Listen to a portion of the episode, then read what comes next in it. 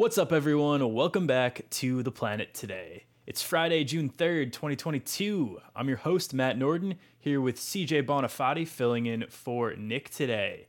CJ, what's going on, man? Well, they say the devil works hard, but Nikki G works harder. A very well earned vacation for the kid himself. I'm just happy to be filling it. We are happy to have you back. Happy to have an all star cast of friends to join in when Nick wants to go gallivant in Italy without me. So, uh, yeah, not bitter. What a ro- what a romantic man gallivanting through Italy. I've been to Italy before, and not once did I gallivant. So now I feel like I have to go back. All right, uh, TPT Summer 2023 goal is we're going to gallivant. Gallivanting together. through coastal Europe together. New podcast. Who dis? Sign me up. All right, let's get into this podcast that the people came here for now.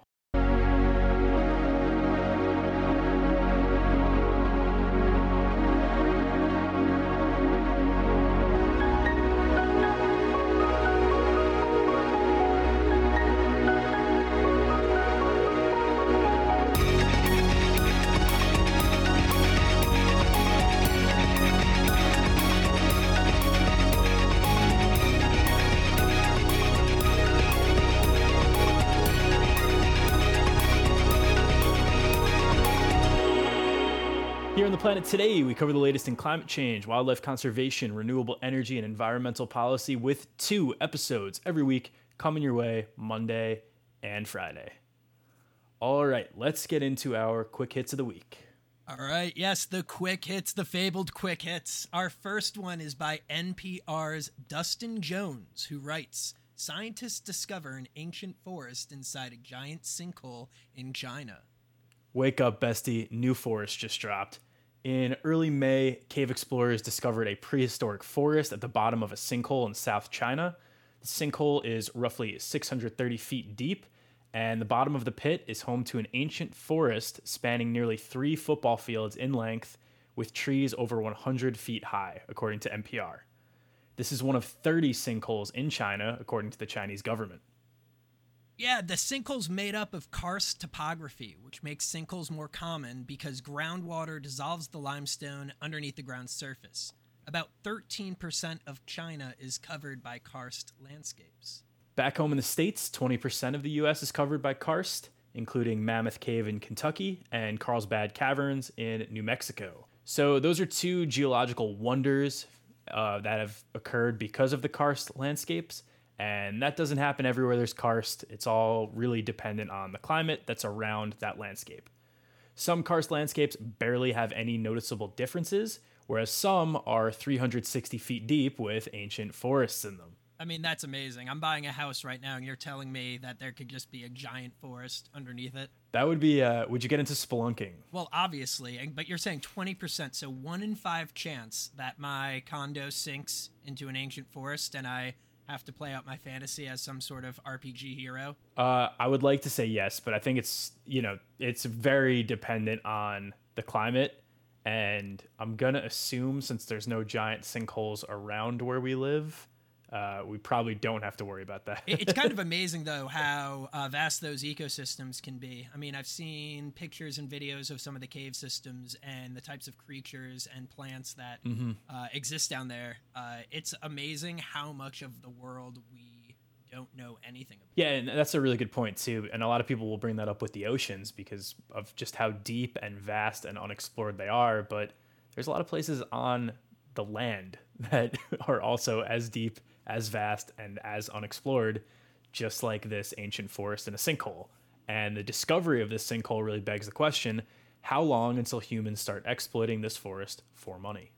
The next one's titled Shell Escaped Liability for Oil Spills in Nigeria for Years. Then four farmers took them to court and won by Nimi Princewill and Christina Shavida of CNN. I'm so sorry if I butchered your names. I am gonna go out and say that they're probably not listening to this, but if they are, our apologies. If they are, we're sorry. Love to hear a story about a major corporation losing in court. And Chima Williams, a Nigerian environmental lawyer, launched a lawsuit 13 years ago against Shell. The lawsuit was over oil spills that destroyed local farmlands that were caused by Shell Petroleum Development Company of Nigeria, or SPDC. A Quote from the article that I wanted to point out is the suit against Shell Nigeria was brought by four farmers from the Goi and Oruma communities in the country's oil rich but impoverished Niger Delta region, who said their farmers were left in ruins after major spills from underground pipelines. What's significant here is that this case is the first time that Shell was able to be sued in its home country of the Netherlands for the actions of one of its subsidiaries, in this case, SPDC. Right, and uh, Shell was held liable for the oil spills and had to pay damages to the farmers in January of 2021, and also had to perform an intensive cleanup of the damages. For his work, Williams was awarded the Goldman Environmental Prize for holding the company accountable for its environmental damage. Shell has argued that the case should be tried in Nigeria and said that it was not responsible for the spills. It actually claimed that they were sabotaged. Williams had argued that the parent company had, quote, authority flow to the subsidiary, which meant they could not be removed from the damages caused, even though the parent company didn't play a direct role. Shell had said that they were disappointed that the courts ruled in favor of the farmers because the spills were, again, not their fault, and they reiterated that they were the victims of sabotage. Listen, listen. if you're gonna have like tanks of oil, something that could cause this much harm to the planet, you gotta sabotage proof your stuff.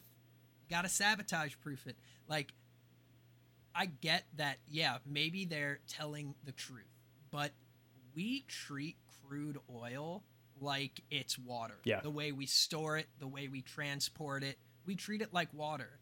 And maybe, uh, hopefully, this could be a wake up call to companies uh, to take more responsibility for the way they store and transport oil. Yeah, and, and that's a really good point. I, I do hope that this does set a precedent because at this point, oil spills are not that uncommon. I would go as far as to say they're pretty common. And every single oil spill is going to have really drastic impacts on the local environment.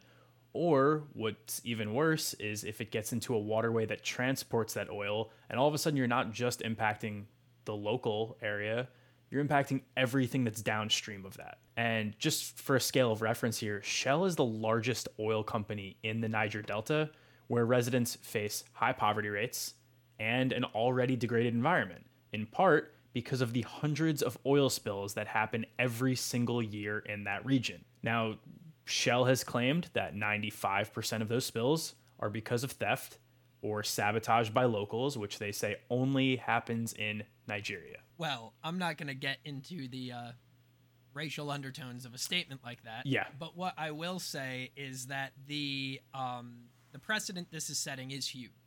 Uh, being able to fight and win a suit in the home country of a major uh, corporation like this, um, it may not set a precedent for American-based companies. Um, because the American courts will probably go out of their way to protect their corporate overlords. Yes. But winning a victory in Europe is still absolutely massive. Yeah, and something that I'd like to point out is look, even if that is the case and these are sabotaged, you know, 95% of spills are sabotage here. Maybe be proactive and do something to prevent sabotage or prevent theft from locals. And if it's only happening in Nigeria, why is that? You know, like what what are you doing differently there that is leading to sabotage? Ask So- yourself why people feel the need to steal from you and sabotage you. Hmm, I Yeah. wonder. Hmm. I wonder why people feel the need to steal from us. Maybe we're not providing them with good enough jobs. Why do they feel as though they need to sabotage us? Maybe because we might not be uh, treating them proper, them or their environment uh, properly, and they really don't want us around. So maybe instead of casting blame here, Shell, uh, uh, uh, take a look at yourself. Yeah, especially for, like we said, the largest oil company in the Niger Delta. And that's a region where poverty rates are high and the environment is degraded. So, yeah, maybe if people are stealing from you or sabotaging you, take a look at what you're doing that might cause people to be extremely resentful of what you're doing to their land and to their people. And maybe there's your answer. All right, our next quick hit is by Henry Fountain of the New York Times, who writes Jimmy Carter at 97 steps into a big fight over a small road in Alaska. A gravel road near the Aleutian Islands has been proposed for the past few decades to connect an airport, but it is proposed to cut through a federal wildlife refuge. It's a small project with huge environmental implications, which is why it's been at a standstill. Nearby residents and political leaders in the state argue that the road will ensure people can get emergency medical care. Conservation groups say the project is less about healthcare and more about transporting salmon and workers in King Cove. Environmentalists also add that it would put the Izembek National Wildlife Refuge and 300,000 acres of unique habitat for migratory waterfowl, bears, and other animals at risk. This could gut a landmark federal law that protected the refuge and 100 million more acres of public land in Alaska. The Trump administration ruled that the road could go through, and the Biden administration recently upheld this ruling. President Jimmy Carter, at age 97, supported an appeal by conservation groups to have a larger panel of the Ninth Circuit Court of Appeals rehear this case. He wrote that the earlier ruling by a three judge panel is, quote, not only deeply mistaken, it's dangerous. The panel voted 2 to 1 to uphold the land deal, with two Trump appointed judges in favor. When Jimmy Carter was president, he pushed for and signed the law that banned roads through this wildlife reserve, and the proposed road would be 40 miles long between King Cove and Cold Bay and would fix an issue that residents have with getting their loved ones to hospitals during bad storms, which former mayor of the community, Henry Mack, says are pretty frequent. The issue here is that 11 miles of this proposed road would be cutting through the refuge. Yeah, and uh, alternatives had been proposed over the past several years, including an all weather ferry and a dedicated helicopter service. Years ago, the Obama administration's Congress approved a land swap to allow the road to go through the refuge, but land elsewhere that was owned by the state or local government would be protected instead. That was then rejected by the Interior Secretary Sally Jewell, who found that it would cause irreversible damage to the refuge and to its wildlife. So it wasn't as simple as a one to one land swap the way that some had hoped. The Trump administration revived the idea of a land swap, which was brought to court again in 2020. Three appeals court judges found that the value of the road to the King Cove community was greater than the harm to the environment. President Carter, on the other hand, argued that the reasoning was flawed because the law he signed many years ago did not give the Secretary of the Interior discretion to consider economic and or social benefits. The law was designated by Congress for conservation and subsistence use by rural residents. That's it. The reason this is being discussed is because, if successful, this would basically allow the Secretary of the Interior to just redraw boundaries of national parks, refuges, and wilderness areas for economic purposes. This is still in the Court of Appeals, so we'll just have to wait and see what the outcome is here. Yeah, it's tough because I do understand that in an area like this where it's tough to get medical care, why people would need emergency medical care. Like that's a very important consideration when planning for a town. On the other hand, these are critical habitats that we can't just cut through and assume that, you know, it's going to restore itself. So, I feel for the people genuinely, and at the same time, I hope that the salmon, the waterfowl, the bears, all those animals that rely on this area as their home aren't put in further danger because of 11 miles of road. Exactly. And, you know, at the end of the day, we, we were talking about precedent before. This sets that dangerous precedent, mm-hmm. right? If, if we, if we redraw the lines in this instance, what's to stop a radical secretary from redrawing national park lines yeah. for oil drilling?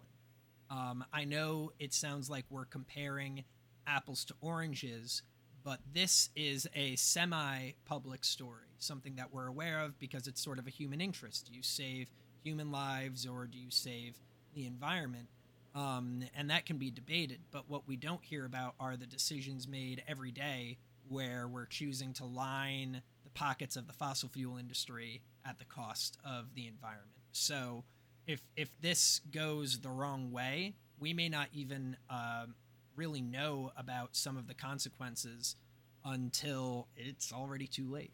Yeah, it's just you know, like you said, one of those things where this scenario, this ruling here, might not be as important as some might argue, but what it could lead to is completely redrawing our national parks and all of a sudden critical habitats for the American bison in Yellowstone are no longer protected. That way we can drill for oil.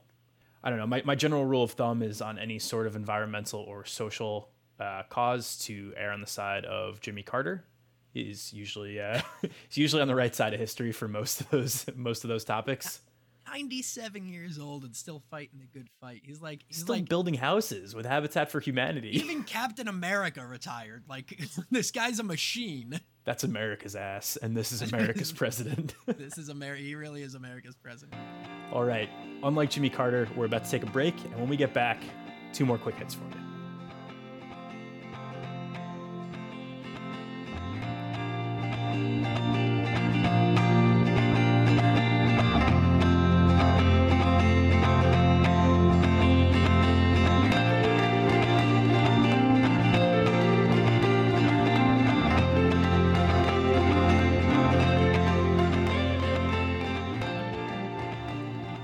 Today's episode of The Planet Today is brought to you by Vala Alta. Vala Alta's everyday handkerchief is a high performance daily use handkerchief designed to help minimize your impact.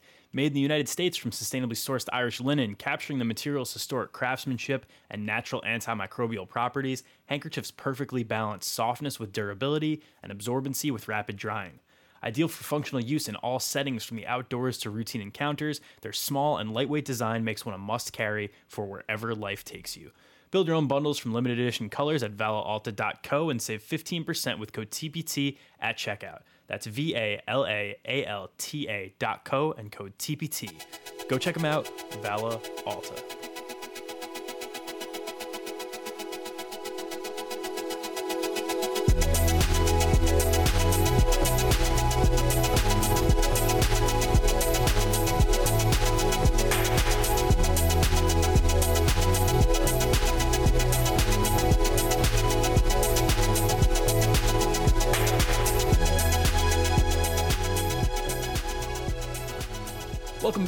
To the planet today, everyone.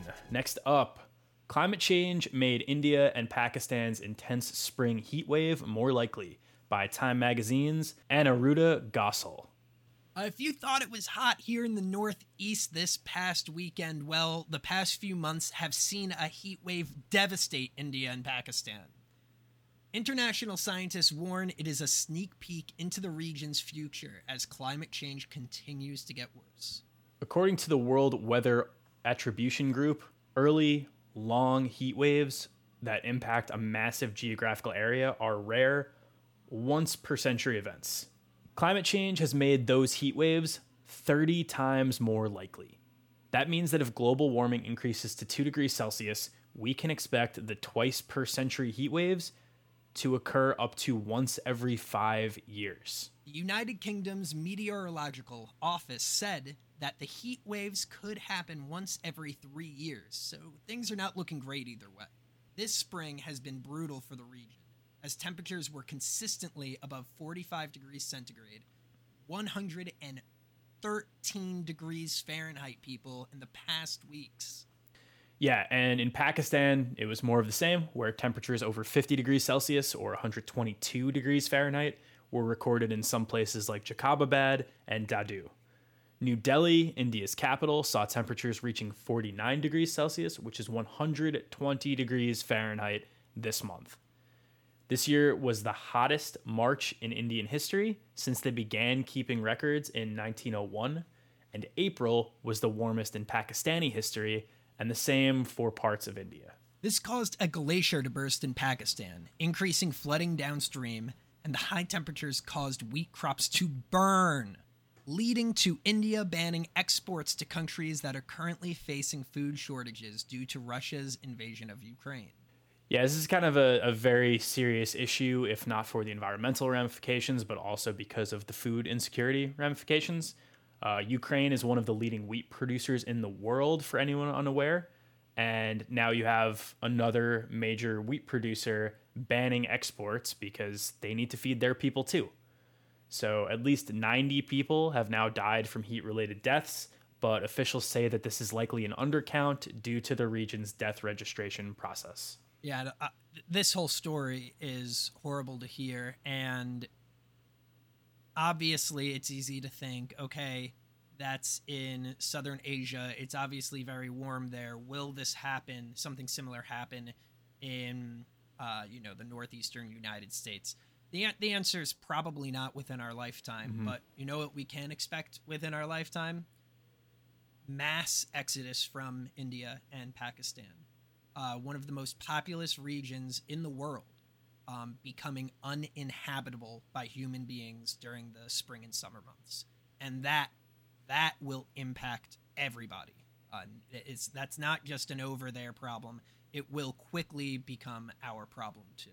Yeah, that, that's a really good point. And you think about the impacts of climate change, whether it's drought, whether it's flood, whether it's increasing heat, whether it's glacial melt and uh, causing the sea levels to rise. All of those things are going to impact areas of the world and make them either unlivable or a lot less fun to live in. So, in an area here where all of a sudden food production is going to get a lot harder, also glaciers melting in some of those mountainous regions it's going to cause all the rivers to rise a little bit. It's going to cause the oceans to rise a little bit. And it's going to make the land that you can still farm on a lot more difficult to farm. It's also going to get hotter. It's going to make it so, like you said, people are going to look for a more livable environment. And, you know, with, with the refugee system as it is, a lot of people get really mad when people are like, hey, I need help. Please help me and take me into your country. Imagine what that's going to be like when you have all these climate refugees on top of political refugees. All right. Our last quick hit of the week is from Mother Jones, where Helena Horton writes Climate denial group is masquerading as a charity, critics say. Yeah, we saved this story for last because uh, this is probably going to get me and CJ a little fired up. So, as always, buckle up. The Global Warming Policy Foundation is a climate skeptic think tank that was recently reported to the UK Charity Commission by Green Party Member of Parliament Caroline Lucas and Extinction Rebellion. The think tank currently has charitable status, but climate activists say it should be stripped of this title due to its funding from fossil fuel interests. Signatories of the letter to the Charity Commission say that the GWPF is not a charity, but a lobby group. The letter also claims that the think tank disregards the rules that charities must be run for the public good. The Commission states that a purpose must be beneficial. This must be in a way that is identifiable and capable of being proved by evidence where necessary and which is not based on personal views. The letter's signatories say that the GWPF works against the public need to prepare, mitigate, and adapt to the ongoing climate crisis. Yeah, it's it's very frustrating for me because you're looking at something where, you know, in good faith, there's probably people who see, oh, the Global Warming Policy Foundation, they're probably doing something good and they donate to this what they think is a charity, when in reality it's just a think tank that's pumping more fossil fuel ideas into the into the public, which we could talk all about how dangerous that is, but yeah, for for now, let's dive more into this. The US wing of this foundation, it's not just a UK think tank. The US wing has $30 million worth of shares in 22 energy companies, including 9 million in ExxonMobil and 5.7 million in Chevron according to its financial filings.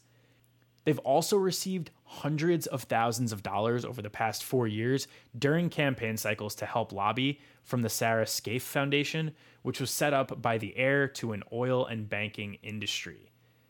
Anyone that is that heavily linked to fossil fuels, and I'm going to actually take that back. Anyone that is linked to fossil fuels and still pumping money into keeping them a major factor is not acting in the public good, which is what is supposed to be required of charitable organizations in the UK. You want to know what really sucks about this? You want to know what you want to know what really sucks? This this is the fossil fuel industry fighting with their mask on. Mm-hmm. Now, before we said the evidence needs to be not based on personal views. And you know what these people, when the mask comes off, are going to say? That believing that climate change is affecting the public good is a personal view.